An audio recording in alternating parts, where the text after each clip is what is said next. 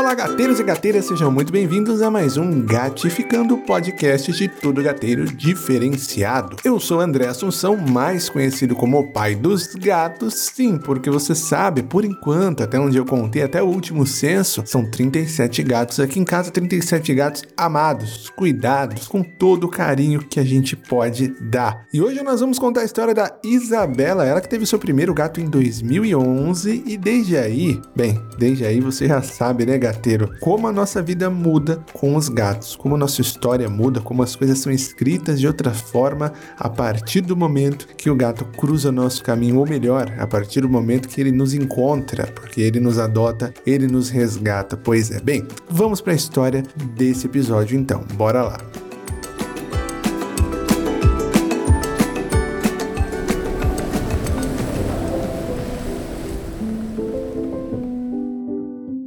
Olá André, tudo bem por aí? Meu nome é Isabela e senti de mandar minha história. Fez bem, fez muito bem, hein? Tive meu primeiro gato em 2011. Seu nome é Frederico, mas Nico ou Tonico para os íntimos. É, o gateiro sendo gateiro, né? A gente tem o nome e, os, e o vulgo, né? Os apelidos, é isso. Sempre amei gatos, mas foi a primeira vez que realmente tive um. Nico nasceu um dia após o meu aniversário filhote de uma gatinha que meu pai cuidava no trabalho e que foi castrada e doada após um desmame dos filhotes. Nico foi o único não adotado.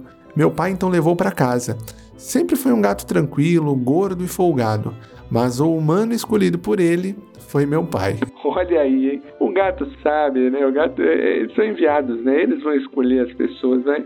Vai ter alguém que ele precise dar mais atenção. Eu vejo assim, na família existe uma pessoa que ele precisa dar mais atenção. Aí ele é endereçado para essa pessoa. Em 2016, já na faculdade de veterinária, enquanto fazia estágio, fui escolhida pela Luna, uma gatinha cega felve positivo de dois meses de vida e que esse ano completou seus sete aninhos. Parabéns, Luna! Lembro bem que aquele dia ela me abraçou e não desgrudou de mim.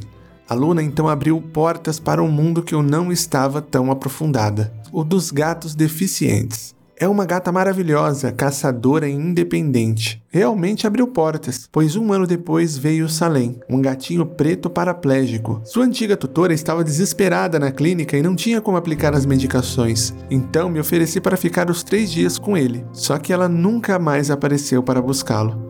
Falei para minha mãe que era um lar temporário. A vera desculpa, né? Sim, quem né, gente? Uma das maiores mentiras do universo do gateiro é o lar temporário, mas a gente ama, né? E que a gente possa continuar usando essa desculpa sempre. Esse lar temporário durou dois anos e meio, até o Salem infelizmente nos deixar, devido a uma infecção originada da sua própria condição física. Quando saí da casa dos meus pais, foi graças à ajuda deles que eu me mantive de pé, mesmo nos momentos mais difíceis. Perdi o Salem em novembro de 2009, bem pertinho do meu aniversário, inclusive.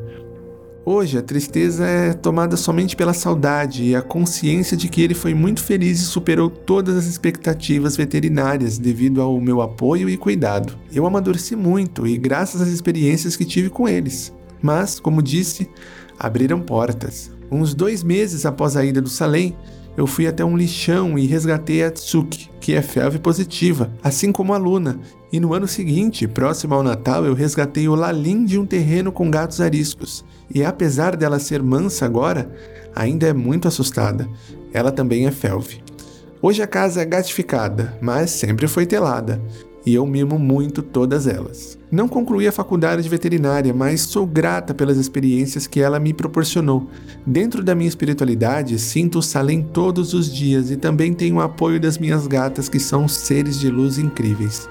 Por mais que às vezes destruam minhas plantinhas de sofá, né? Aí é o gato sendo gato, né? Deixa, eles fazem. Eles têm as coisas deles também, a diversão deles, a gente deixa, né? Põe na balança, isso não é nada comparado ao que eles fazem. Minhas três luas. Luna, que é lua em italiano, é uma gatinha siamesa de 7 anos. Tsuki, lua em japonês, é uma gatinha escaminha de 4 anos. E Lalin, lua em haitiano, é uma gatinha frajola de 3 anos.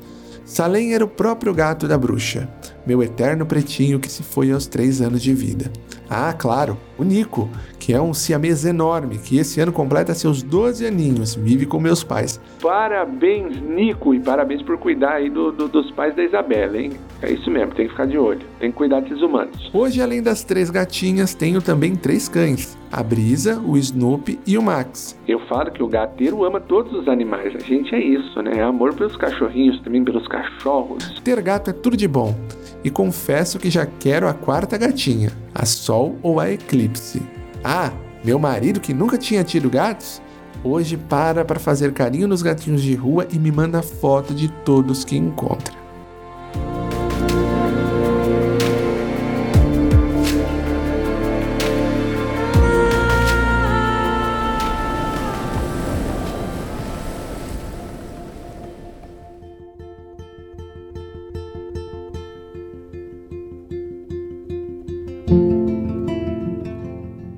Obrigado pela linda história de vida, Isabela. Maravilhoso. Os gatos são seres iluminados mesmo, né? Que, como eu sempre digo aqui, nos resgatam e nos adotam. E você, ouvinte, pode não acreditar em várias coisas, mas como explicar essa conexão que os gatos formam com a gente? Os gatos que nos encontram parecem mesmo que vieram nesse mundo para nos ensinar, nos ajudar e nos fazer crescer e para nos fazer mesmo, porque é como se eles viessem endereçado para você certinho, né? Ele chega muitas vezes e transforma justo aquilo que precisava ser transformado. É louco, né? Eu acredito que eles são enviados de algo maior e têm muito a nos ensinar. Basta estarmos dispostos e com a mente aberta para isso. Ensinamento tanto esse que começamos a levar para a vida. Toda transformação em nível pessoal vai transcender para o social, ou seja, você vai levar todo aprendizado, amadurecimento e etc. para o seu dia a dia e assim ajudar pessoas através do exemplo. De uma acolhida ou um simples bom dia. São pequenas coisas que transformam as grandes. São com as pequenas mudanças que mudamos coisas maiores, né? O gato trabalha assim em nossa vida, nos faz enxergar certas coisas e mudar certos hábitos. E é tudo tão mágico que até na partida eles nos ensinam. Como pode um ser tão pequeno carregar tanto amor e ir embora e deixar um vazio tão grande? Mas que a gente consegue suportar, passar por ele, aprender com isso e continuar ajudando outras vidas que vão aparecendo. Isso é amor. Os gatos são vistos como místicos e mágicos desde a Idade Média porque simplesmente amam. Eles transformam o não gateiro em gateiro através do amor, que aquela pessoa às vezes não acreditava existir. Eles melhoram o nosso humor eles nos ensinam a nos amar. Eu tenho para mim que se nós somos parte de Deus ou do todo, né, como você quiser chamar, os gatos são parte mais pura de tudo isso, enviada para nos fazer lembrar quem somos e para onde devemos prosseguir. E Isabelle, que o Salem continue te iluminando e que ainda tenham muitas luas, sóis e constelações inteiras na sua vida. E na vida de todo gateiro também, afinal de contas, o gato é tão mágico que uma história é capaz de tocar todos nós em pontos diferentes.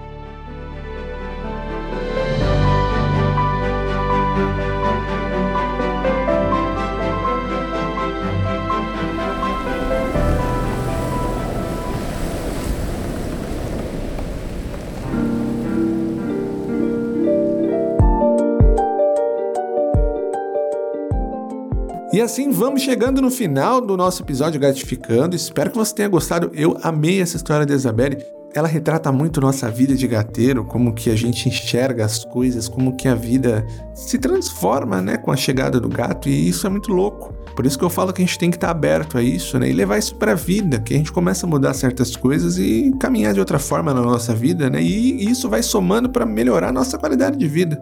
Por isso que eu falo, é doido quem não tem gato, quem não é tutor de um gato, quem ainda não foi escolhido por um gato. Que a gente possa continuar contando histórias, compartilhando essas histórias, para a gente ter cada vez mais certeza disso, olhar para eles dessa maneira diferente, com muito amor, muito carinho e, e espalhar isso para as pessoas, né? Seja através de história e tudo mais, ou na, na que a gente na, no gatolicismo, né? Que aí você chega para a pessoa e fala: Poxa, você devia ter um gato, você tá triste e tal. Aí a pessoa vai, né, adota um gato, é resgatada pelo gato e aí mais uma pessoa aí para dar o testemunho.